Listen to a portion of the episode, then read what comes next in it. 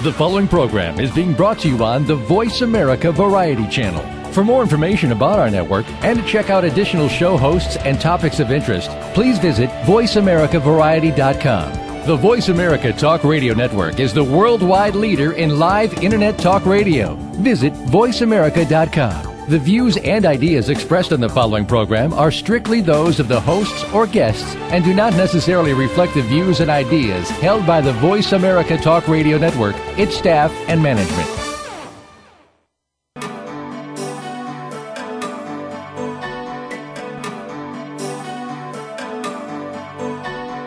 Welcome to Dr. Carole's Couch with your host, Dr. Carole Lieberman. All comments, views, and opinions are solely those of Dr. Lieberman, her guests, and callers. Now it's time to have a seat on Dr. Carole's couch. Here's your host, Dr. Carole Lieberman.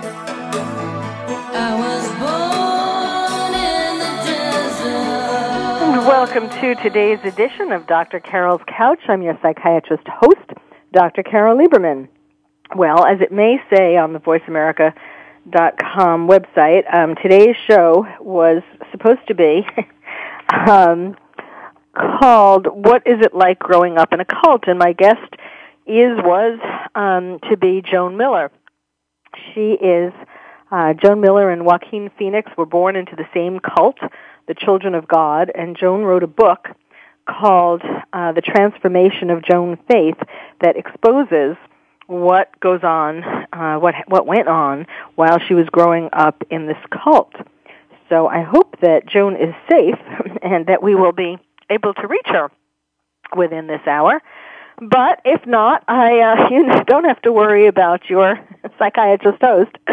Dr. Carole always has something to say.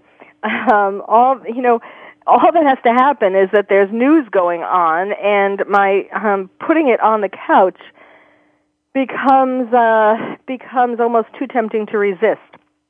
So, uh, and you know, I don't know about you, but um, when I look at the news, you know, I start off in the morning um, googling, putting on Google News or looking up some other news website, and um, and then of course they list other things that aren't the headlines, you know, the other stories of interest. And it just gets it has gotten um, to be more and more shocking every day. I mean, it just seems that things that you wouldn't couldn't have dreamed of are happening. Things that if they happened in a movie, you would walk out because you would think it was just uh, it was just not believable.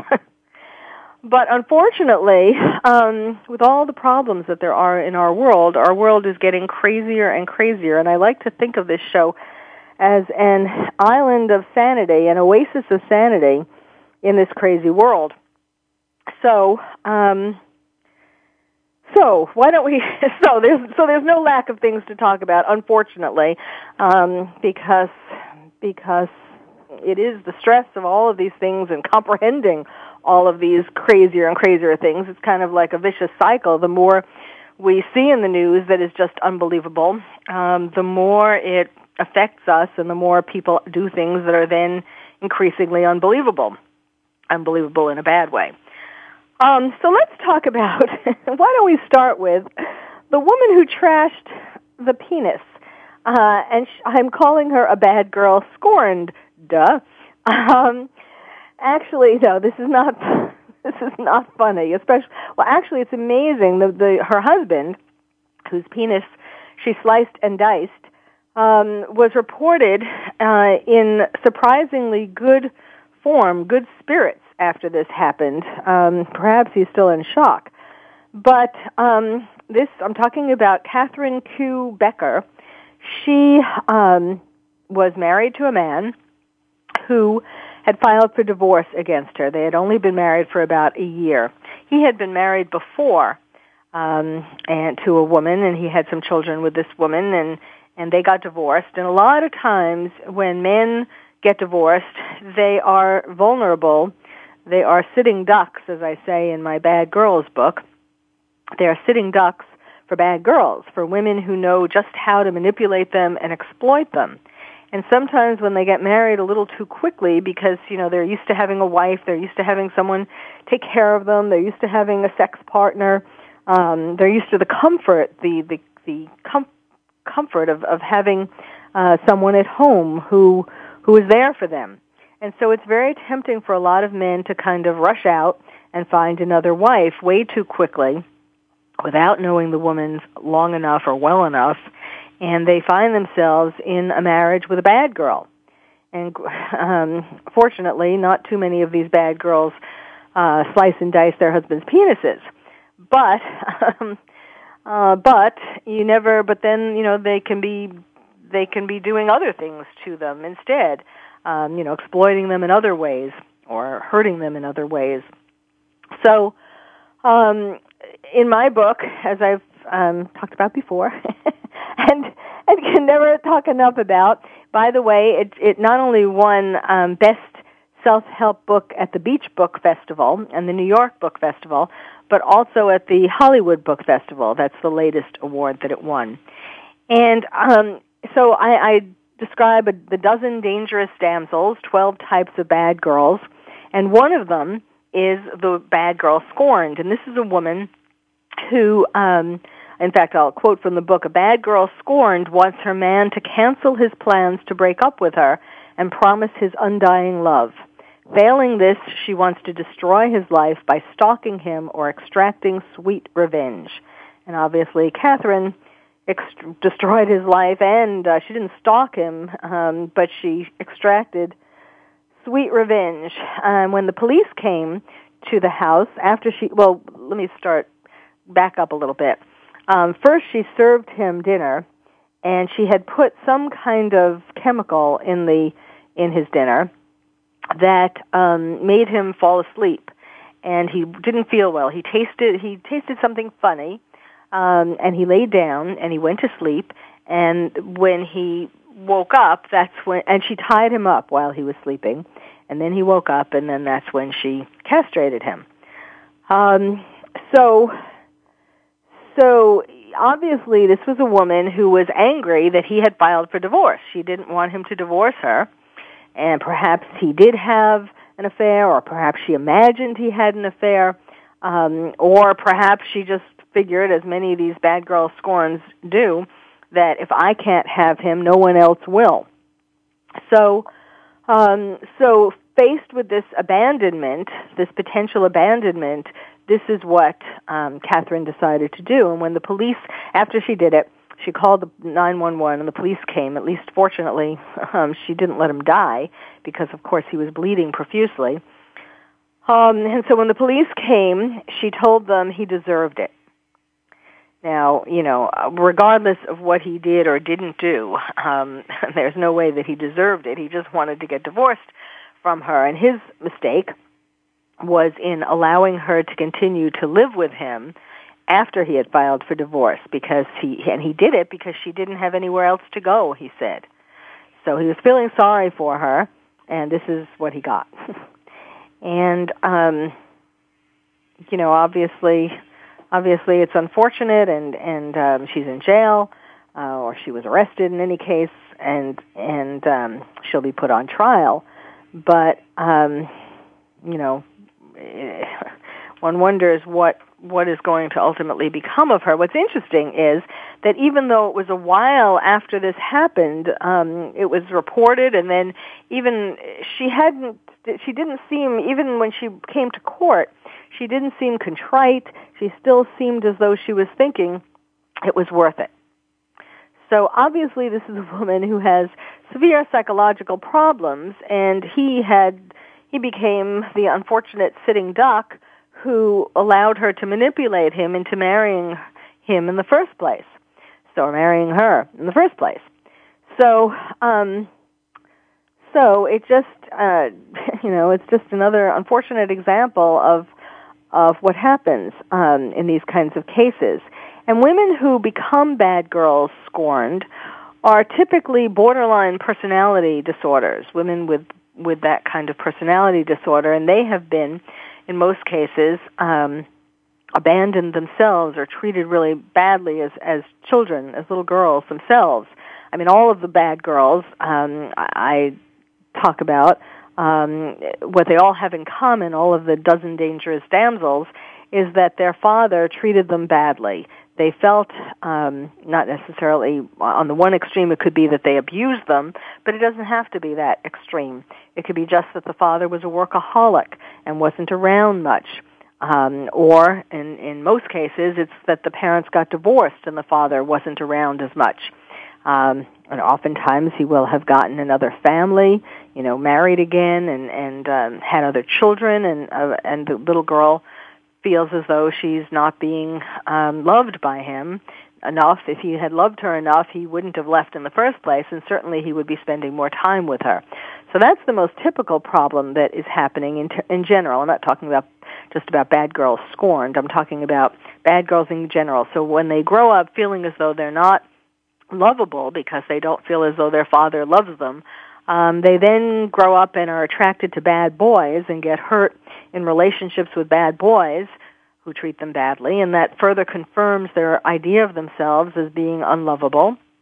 And um, they then, at some point, give up on finding a man who's going to love them, and instead they decide to find a man who um, is going to give them something that they want. So, like for example, a gold digger.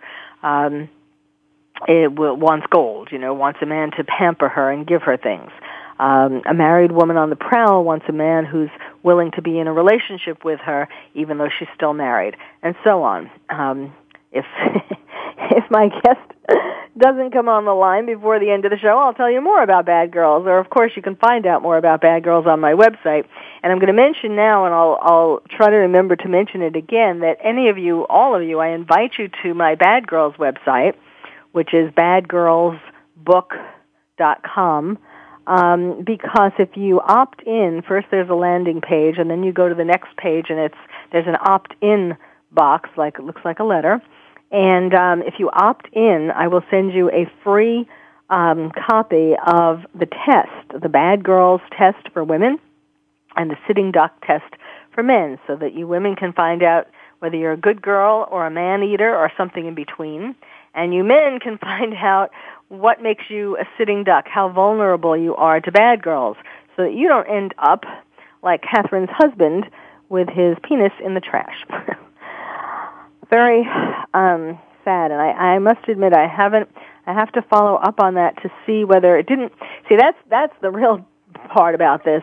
Um, it was one thing with Lorena Bobbitt, who I have in my book as an example of a bad girl scorned.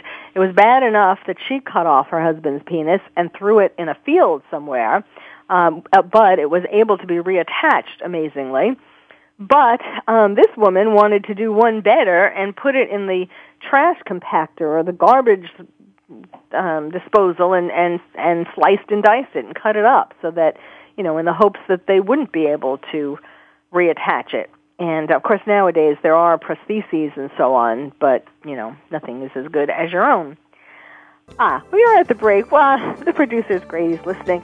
this is a good time to break, um, because probably by now I've grossed you all out. So stay tuned. You're listening to Dr. Carole's Couch. I'm going to uh, put more news on the couch um, when we come back, and I'm your psychiatrist host, Dr. Carole Lieberman. Ask the experts. Call toll free right now 1 866 472 5787 and ask our All Star team to answer your question. That's 1 866 472 5787. Thank you for calling. VoiceAmerica.com. Are you having difficulty coping with these troubled times? Do you want help? Then contact Dr. Carole Lieberman today at www.drcarol.com. Dr. Carole is a certified psychiatrist who not only has won an Emmy, but is a regular on top television shows like Oprah Winfrey and Larry King. She's here to help you through books, CDs, and helplines. Having trouble relaxing? Check out her relaxation CD. Has the fear of terrorism crippled your life? Call the terrorism hotline. And if you're having trouble with relationships, check out her book, Bad Boys. Dr. Carole wants to help you today, so contact her at www.drcarol.com or for immediate help at 1 900 860 COPE. Get help making sense of these troubled times. www.drcarol.com. Are you ready to go green? You've asked, and we've heard you. Voice America presents the Green Talk Network. Environmental topics are at the forefront of our society, and the Green Talk Network is here to keep you up to date on the latest trends and new innovations for the eco conscious lifestyle. We'll help promote a variety of ideas on the environment, from global warming issues to how you can become more eco friendly in your daily activities. Be a part of the solution, not the problem. Visit the Green Talk Network page on voiceamerica.com and tune in to help spread the green. Explore the power and beauty in yourself and in others. Tune in to The Stacy Stern Show, enriching you. Every week, Stacy Stern will connect you with men and women who are living and working from a place of passion. Stacy's guests include successful authors, filmmakers, actors, experts, and leaders. You'll hear what inspires each of them, and you'll be turned on to great films, books, and new media. Tune in to The Stacy Stern Show, enriching you, Tuesdays at noon Pacific, 3 p.m. Eastern on the Voice America Variety Channel. Stimulating talk. It gets those synapses in the brain firing really fast. All the time. The number one internet talk station where your opinion counts. VoiceAmerica.com. Welcome back to Dr. Carole's Couch. If you have a question or comment for Dr. Carole, dial toll free at 1 866 472 5788. Now back to the show. Here's Dr. Carole Lieberman.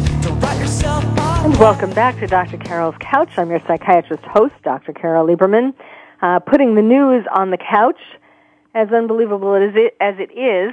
And we're having a lot of um, gory news these days, or at least I'm picking those to analyze and put on my couch. There's the really sad story of the Butcher of Brooklyn. We go from trashing penises to the Butcher of Brooklyn. Okay, I must be angry that my guest hasn't shown up.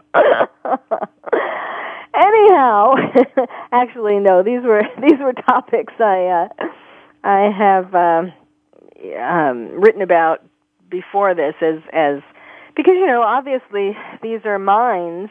Um, both the woman, the, the woman scorned, the bad girl scorned, and um, Levi Aron, the butcher of Brooklyn. Obviously, these are twisted minds that are very interesting for me as a psychiatrist to dissect. Oh God, dissect. Here we go. Um, talking about dissecting, um, Levi Aron uh, kidnapped and killed Levi, Levi Kletzky um, in Brooklyn, and uh, both in uh, in Orthodox an Orthodox Jewish section of Brooklyn that is known to be uh, very safe. You know, very religious and very safe and um, Levi was um, kept in the attic. He at the time of this this kidnapping and killing, and he dismembered the eight-year-old boy. Um, at the time of this kidnapping killing, he was living in the attic of his family's home. He was living in a home where uh, there was his father and his stepmother and an uncle. And you know, it's so sad because, well, of course it's sad, most saddest of all for the eight-year-old boy and his, and his parents.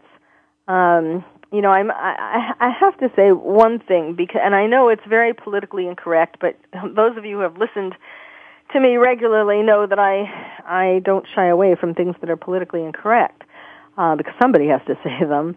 Um,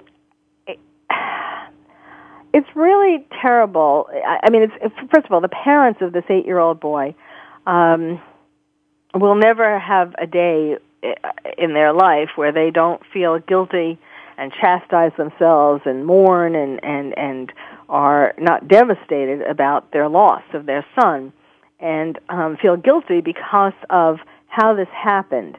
And how it happened is that this was the first day that their son Leiby. I'm gonna. I, I'm um, Leiby was kept asking uh, his parents or his mother to be able to walk home from camp alone. His camp was seven blocks away from the place that his mother uh, set for where they would meet. And um, the he begged them to you know he wanted to be independent it's that's normal for eight year old little boys and maybe maybe some of the kids in camp it was a day camp maybe some of the other kids uh, had parents who were letting them walk home alone and so on. But um, so so finally, the parents, the mother gave in, and um, she that this was the first day that he was supposed to walk home alone and meet her at this Jewish bookshop, and um, and this was it only took one day. This was the fateful day that he got lost, and he met Levi Aron, and um, and Aron has a whole history that I'll tell you about. But he, um, you know, essentially, Leiby was walking into his trap. Um, this was a man who had now it's come out that he had um, other he had attempted at least, if not actually uh, succeeded in molesting other children. There are parents coming forward and cases coming forward where people are saying that he tried to get their child into his car as well. So poor Leiby didn't know who he was asking for directions and he walked right into the trap, you know, if you can imagine uh, how Aron felt that usually he has to go stalk his prey, and now this little kid is coming up to him trusting because in that neighborhood, you know, the people were able to trust each other, and of course, 99.9% of the people were trustworthy. And unfortunately, Leiby happened to walk into the hands of one, the one who wasn't. And but but I was start getting back to being politically incorrect. Um, I, I'm only saying this because because I, I'm if you if there are any parents listening out there, I'm I'm assuming there are some par- some of you who are listening are parents. Um, you really have to be in our crazy world that I was starting to talk about at the beginning. You know about how uh, the stresses of the world are making people do things that they wouldn't ordinarily do. Whether it's uh, treat their friends uh, in a shabby way, cheating them in in business deals, you know, because of money or whether it's becoming violent or whatever it is. Um, and so, so, um, you really cannot let your child, as sad as it is, you can't assume that any neighborhood is going to be so safe that you can send an eight-year-old child or less, or maybe even a ten-year-old child. I mean, you know, you have to sort of decide upon the psychological development of your own child as far as deciding when but you know in in any psychological development 8 year old 8 years old is too young. So is 10 um to, in my opinion and and maybe 11 or 12 because because it's it you can't just say that a particular neighborhood is safe and so you can let a child of any age just walk alone. Um because there are people who come into safe neighborhoods who don't belong there. Let's say delivery people or, or someone driving around looking for a child to exploit or to kidnap.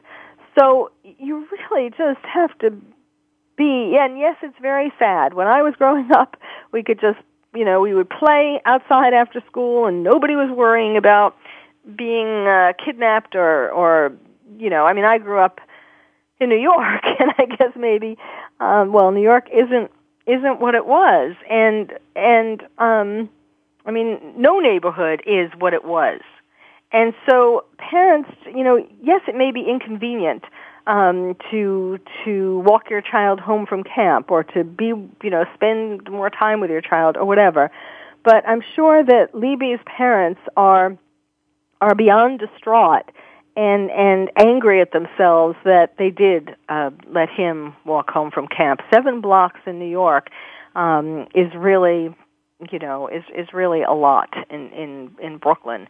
Is really a lot, even if it is a safe neighborhood.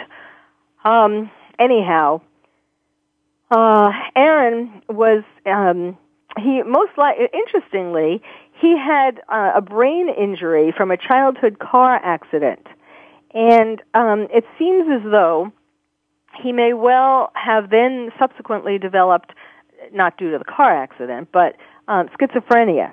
Because in fact, some people, are neighbors or friends of the family, are saying that his mother um, was strange psychologically, and his sister was on medication, uh, and she died. I think she either she accidentally overdosed, or I don't remember what the details of that was, but were. But um, so, you know, it, there does seem to be a family dis- predisposition to some kind of mental illness, and his actions um, do seem n- not that right, not that all schizophrenics certainly not all schizophrenics are violent or are butchers or anything else, but um, schizophrenics do have trouble interacting with people, forming uh, healthy relationships because um, that's part of their illness, and so you know they become loners. And so part of um, Aron's life, I mean, he wound, he did get married at one time through a match, um, an internet website. He married a woman in Tennessee, and um, they but they got divorced after a year you know, he couldn't really maintain relationships. And then he was with another woman after that briefly. And, um, it, he obviously, you know, had problems, psychological problems that interfered with his developing real satisfying relationships. And it was easier for him to um, try to have relationships, I use the word loosely, with children who wouldn't be as demanding, you know, as, as wouldn't have the same expectations of a sophisticated or more sophisticated adult kind of relationship.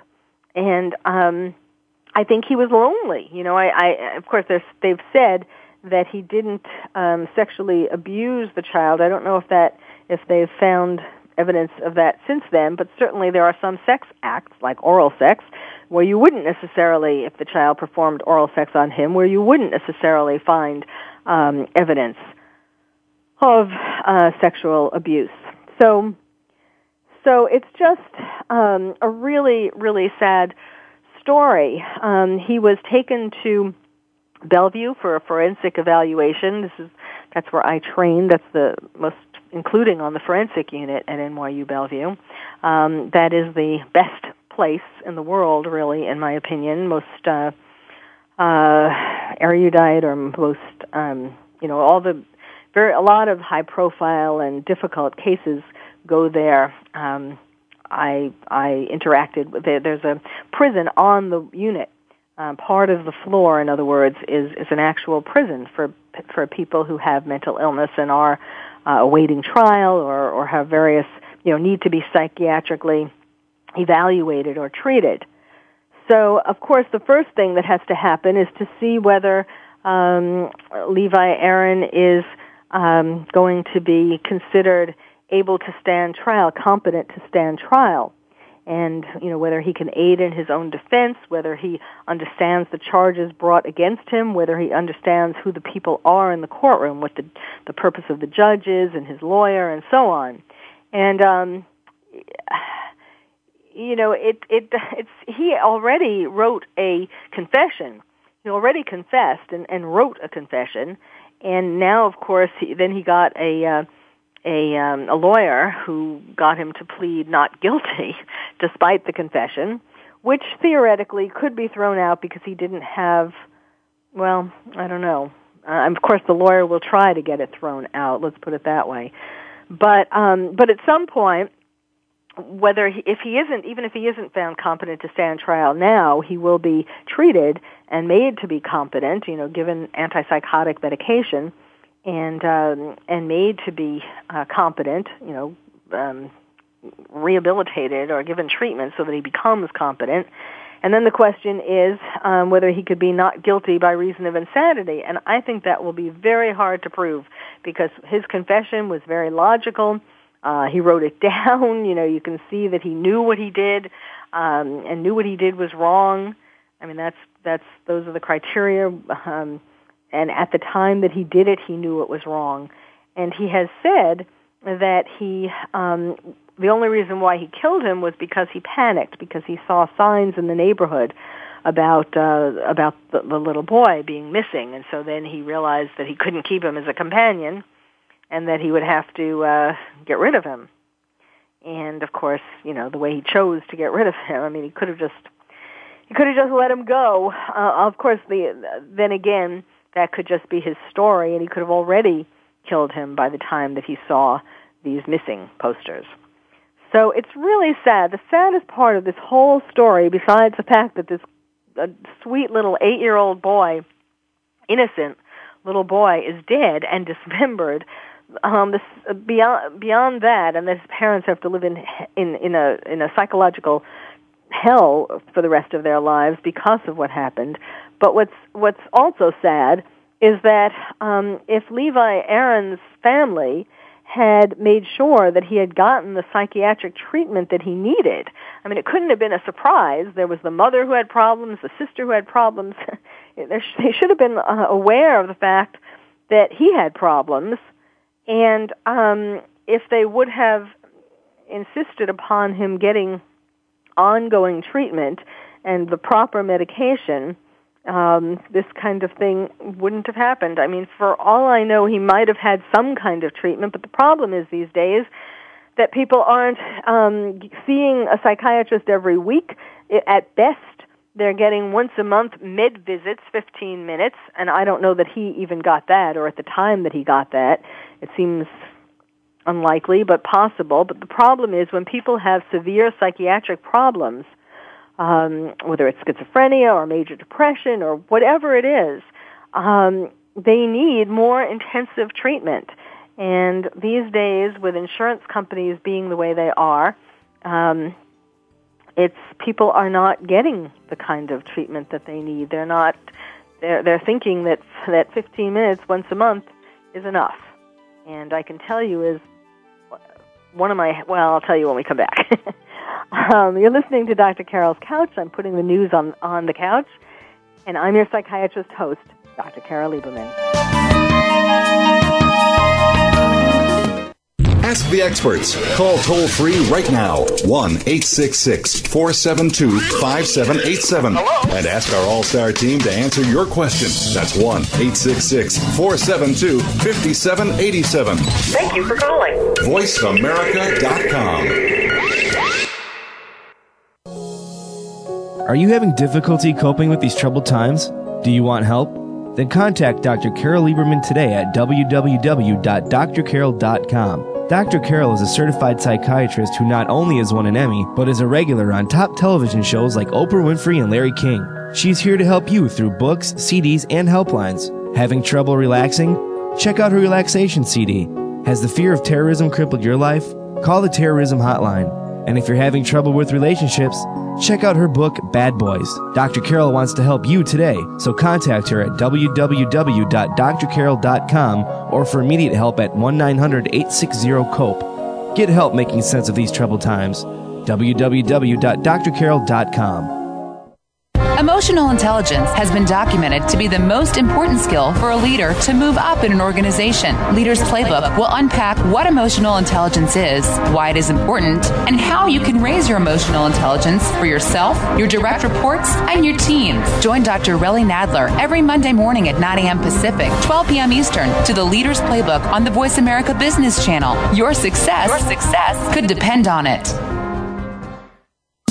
Streaming live the leader in Internet talk radio. VoiceAmerica.com. Welcome back to Dr. Carole's Couch. If you have a question or comment for Dr. Carole, dial toll free at 1 866 472 5788. Now back to the show. Here's Dr. Carole Lieberman. And welcome back to Dr. Carole's Couch. I'm your psychiatrist host, Dr. Carole Lieberman, putting the news, gory news apparently, on the couch today. Um, I've been talking about it, what's inside the mind of the butcher of Brooklyn, Levi Aron, who kidnapped and killed Leiby Kletzky. Um, and um, I, I wanted to, I was talking about uh, medication and so on. In his his ex-wife, the one that he um, that was in Tennessee, Debbie Kivel, uh, said that she was shocked to hear about the allegations against him. But then, of course, you know that was those were the first reports. How could she? Because she had children from a previous relationship, and she did not see any um, any of this kind of behavior on the part of Aron towards her children. Of course, did not see is perhaps uh, the operative word, but in any case, um, she uh, at first she was saying how shocked she was, and then the media, of course, dug deeper, and it turned out that in 2006, uh, just after they'd separated, she filed a protective order. She filed for a protective order against him. And um, in this protective order, it was mentioned that, uh, for example, as examples of why she needed one, that um, there were times when um, Levi didn't want to take no for an answer when she refused to have sex with him. So um, he would, for example, uh, call her desperately countless times.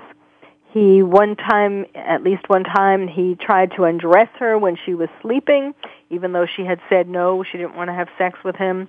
He hit her, and he even said that he would commit suicide if she wouldn't have sex with him.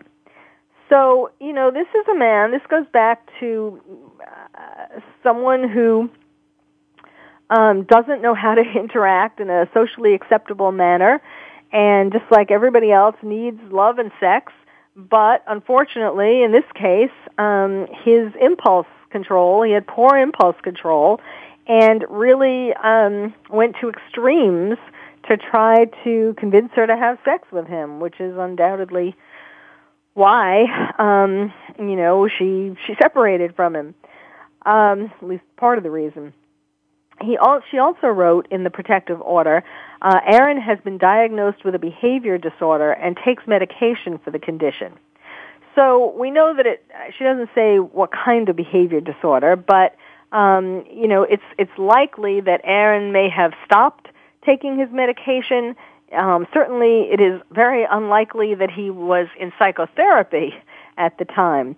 I mean, that's part of the problem. People, you know, going back to one of my pet peeves um, of people, even if they do get medication once a month, which doesn't cure anything, um, if you need medication, you need psychotherapy to get to the root of the problem. I, I, I was starting to say before the break that one of my hats is, um, many of you know, is as a as an expert witness, and um, in recent years, you know, in the last five or ten years, I have been getting more and more cases of malpractice and wrongful death. Um, people who, for example, a case where a recurrent case where a woman um, committed suicide because her psychiatrist failed to recognize that um, she was suicidal because he was only seeing her once every three or four weeks.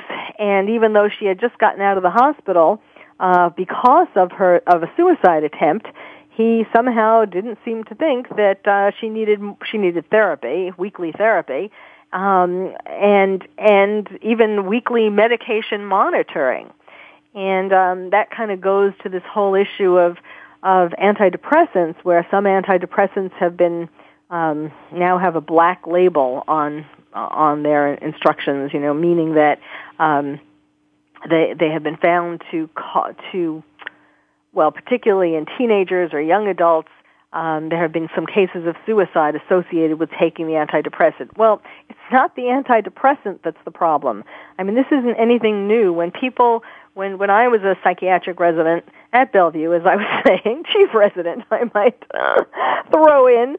Um, when I was a resident, we knew that uh, that that the medic, even the antidepressants that that we had at that time um, could theoretically uh, cause people to become energized enough so that they would take steps to commit suicide. In other words, if someone is so depressed that they are can't move, you know, that they stay in bed, that they can't formulate a plan, that they they don't have the energy to actually think of and carry out a suicidal plan, and then you give them antidepressants, there's a there's a very delicate period during which um, the person is more energized, and so they could theoretically then go forward with plans to commit suicide.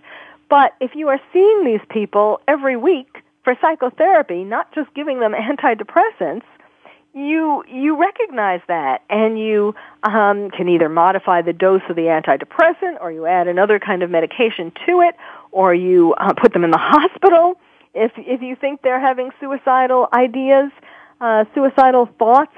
And I mean, there are things you you can stay on top of it. This has only become a problem in more recent years when when people aren't seeing their patients for psychotherapy and not seeing them every week.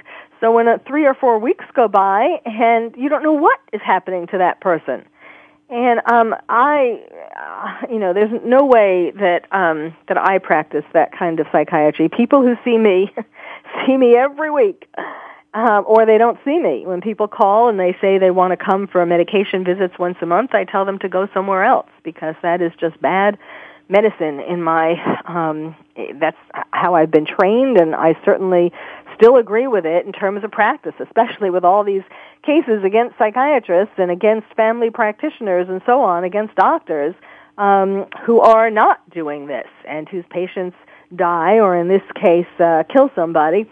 Um I don't know that Le- I still don't think that uh, Levi Aron is was likely to have been seeing a psychiatrist currently, but I guess we're going to be, I mean, you know, at the time that he did this, but I guess we're going to be finding all of that out as the case unfolds. Um, there are, you know, it, I was making a joke about being um, being graphic and being uh, talking about butchers and women trashing penises and so on. Um, and the other case in the news that's that's riveting everybody is Casey Anthony um, which is gory, I guess, in its own way. Uh, you know, there's the whole nation is so up in arms about uh, her being being uh, not convicted, her being found not guilty, and um, of course now she's hiding somewhere. It's like, where's Waldo? Where's Casey Anthony? Somebody's going to find her and and uh, you know report where she is, tell the media where she is. I mean, I'm just waiting for that to happen. And obviously, Casey Anthony is someone who needs uh, more than once a week therapy. Um, you know, she could do with daily intensive therapy uh, for many reasons. But there was an article today that came out about um, having some therapists say that she could never be cured of her of her pathological lying. Um, you know, this she that she, she and all her other problems. She could never be cured of that. She's always going to be like that. Well, you know, I think any therapist who says that someone can't be cured of whatever um, should hang up their shingle. Yes, there are certain kinds of problems that are much more difficult to cure, to treat than others. I mean, pedophiles, of course, is is one of the best examples. It's very difficult to treat or to cure a pedophile. Not impossible, um, and certainly, you know, certainly one has to be careful about letting people out uh, under those circumstances. It takes years and years of intensive therapy, and and the problem is that most of these people don't get the kind of intensive therapy that they would need um, in the while they're in jail, but but um, or incarcerated in psychiatric hospitals. That's a little better, of course, but you know, it, it, it does take a lot of work, and it's very hard to be sure that someone, a pedophile, is not going to, um, uh, again, repeat his actions. So, but Casey Anthony is not a pedophile, and um, and I think she does have a good chance of getting if that if she were to get intensive treatment, she does have a good chance of um, getting herself together, of of you know, of, of getting, um, of understanding, of getting insights into what happened in her life and why she did what she did, whatever that may be, whether it's an accident or she did kill her daughter or she knows what happened, um, you know, whatever it is, she has, and, and going through the trial and going through the fact that the, that most of the world hates her and, and all of that, um, I mean, you know, she does have severe psychological problems, including um, having been sexually abused by her father. I don't think that there is a question that he did sexually abuse her. I mean, you know, regardless of what he said. Um, so, you know, and that's where it all started. All of her problems started. So, um, so I think once she would go through, and it does take a long time. It does take a lot of intensive therapy, remembering her childhood, talking about what happened, crying about what happened, screaming about what happened. Um, of course, now with the added issues of what happened at the trial, her parents throwing her under the bus. I mean, she has a lot of things to, to talk about in therapy and to work on. Absolutely, it's not going to be. She's not going to be cured in a few months, but um, but these are problems that can be worked on and that can at least uh, restore her to having a better life. In any case, she'll never have a so-called normal life, but certainly she could have a better life than what she has been having, which wasn't really very happy even before the death of her daughter. Well, we need to take another break. You're listening to Dr. Carole's Couch, and I'm your psychiatrist host, Dr. Carole Lieberman. Talk, talk, talk. That's all we do is talk. If you'd like to talk, call us toll free right now at 1 866 472 5787. 1 866 472 5787. That's it. That's it. VoiceAmerica.com. Are you having difficulty coping with these troubled times? Do you want help? Then contact Dr. Carole Lieberman today at www.drcarol.com. Dr. Carole is a certified psychiatrist who not only has won an Emmy, but is a regular on top television shows like Oprah Winfrey and Larry King. She's here to help you through books, CDs, and helplines. Having trouble relaxing? Check out her relaxation CD. Has the fear of terrorism crippled your life? Call the terrorism hotline. And if you're having trouble with relationships, check out her book, Bad Boys. Dr. Carole wants to help you today, so contact her at www.drcarol.com or for immediate help at 1 900 860 COPE. Get help making sense of these troubled times. www.drcarol.com. Step into the doorway to conscious choice, greater health, and well being. Attain the balance that you've been seeking. Tune in and turn on 1111 Talk Radio. Feed the mind. Embrace positively. Release the tension. Step out of fear. Host Simran Singh will help you broaden your mind and open your heart toward a greater understanding of how to take charge of your life. 1111 Talk Radio is here every Thursday at 7 p.m. Eastern Time, 4 p.m. Pacific Time on Seventh Wave Network. 1111 Talk Radio, because shift happens. Go behind the scenes of what you see, hear, and read on the news. Learn the ins and outs of public relations on Stars of PR with Cindy R. every Thursday at 7 a.m. Pacific Time. Cindy Rakowitz is a Clio Award winner and founder of Rock and Roll Public Relations, who wants to share her PR experiences and knowledge with you. Learn how to handle a crisis, deal with celebrities, and become a terrific PR executive. Listen to the Stars of PR with Cindy R. every Thursday at 7 a.m. Pacific Time here on News Talk Radio, voiceamerica.com.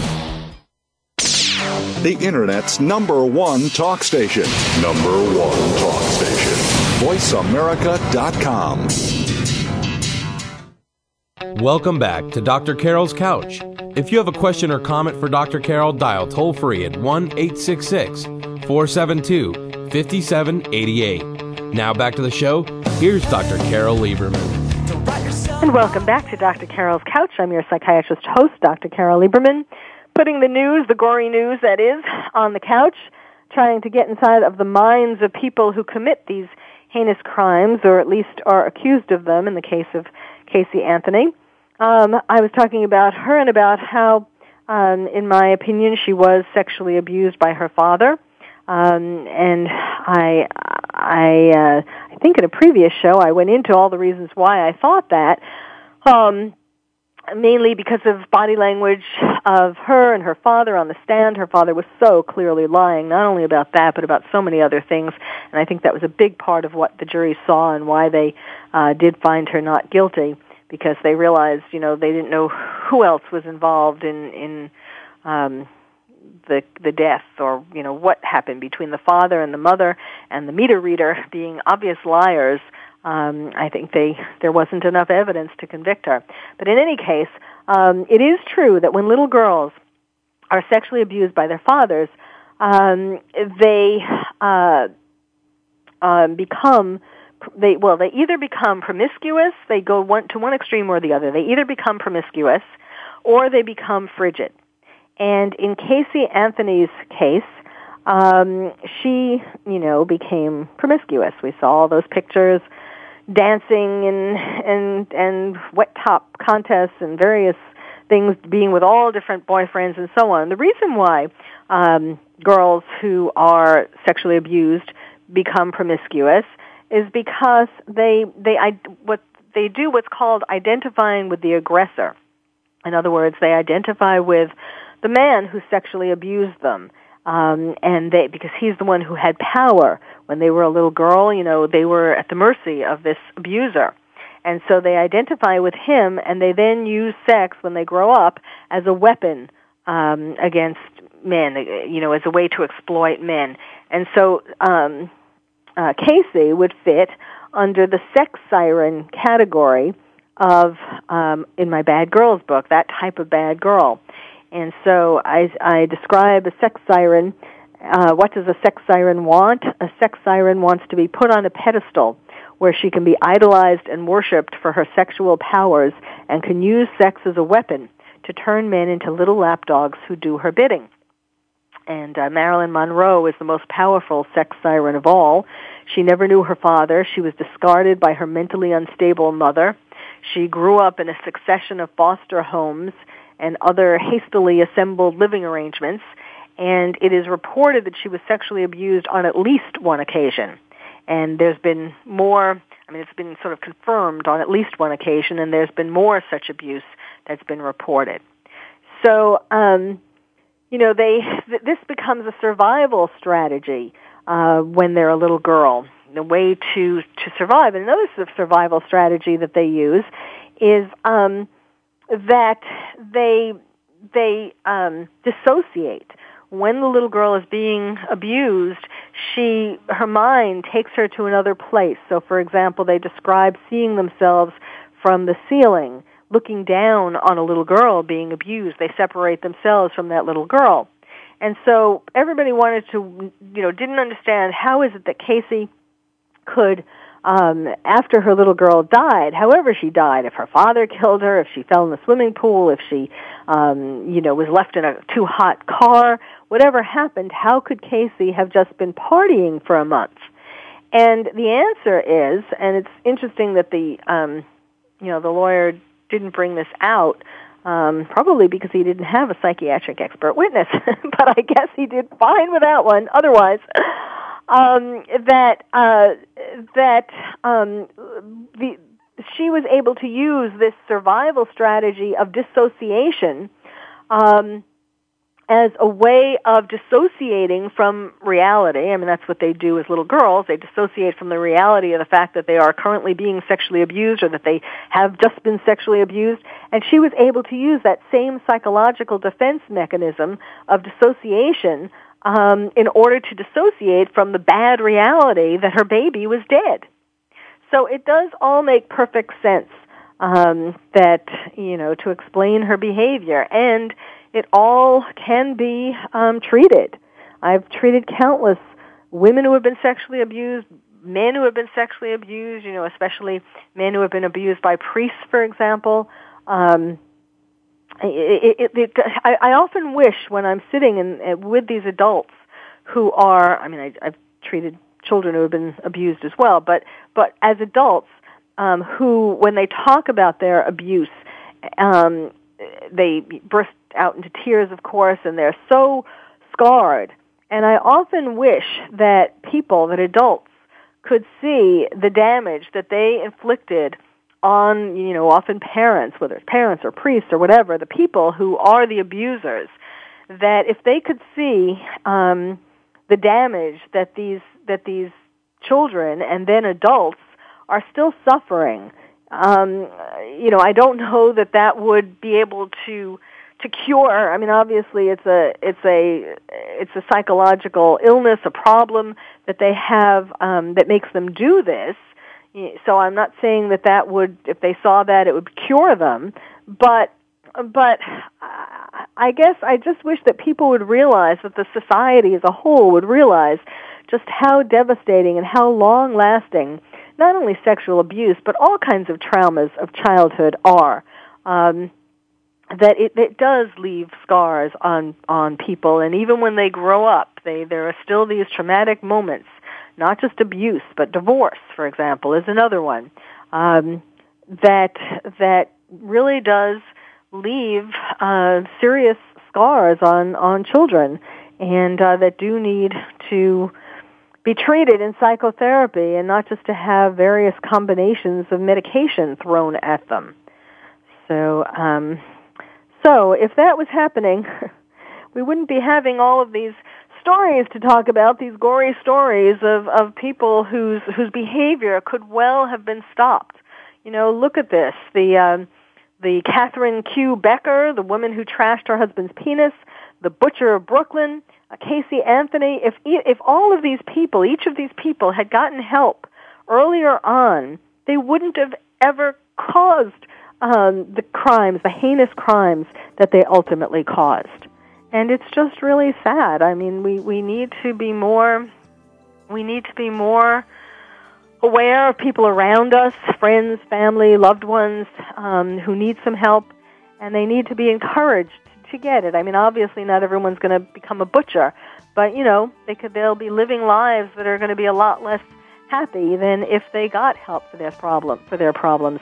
I just want to say again, go to my website and opt in, uh, and I will send you a free test, a Bad Girls test or a sitting duck test. Go to badgirlsbook.com and um, go to the click on it and go to the second page, the opt-in page, and, and I will be happy to send you complimentary tests, and you can see uh, you can see whether you're uh, just just how you fare on those tests. Well, thank you all for listening. You've been listening to Dr. Carole's Couch, and I'm your psychiatrist host, Dr. Carole Lieberman. Thank you for joining us on Dr. Carole's Couch. Join us next week at 1 p.m. Pacific Time for another installment of Dr. Carole's Couch. We'll save you a seat. Thanks again for listening to the preceding program brought to you on the Voice America Variety Channel. For more information about our network and to check out additional show hosts and topics of interest, please visit VoiceAmericaVariety.com. The Voice America Talk Radio Network is the worldwide leader in live Internet talk radio. Visit VoiceAmerica.com. The views and ideas expressed on the preceding program are strictly those of the hosts or guests and do not necessarily reflect the views and ideas held by Voice America Talk Radio Network its staff, and management.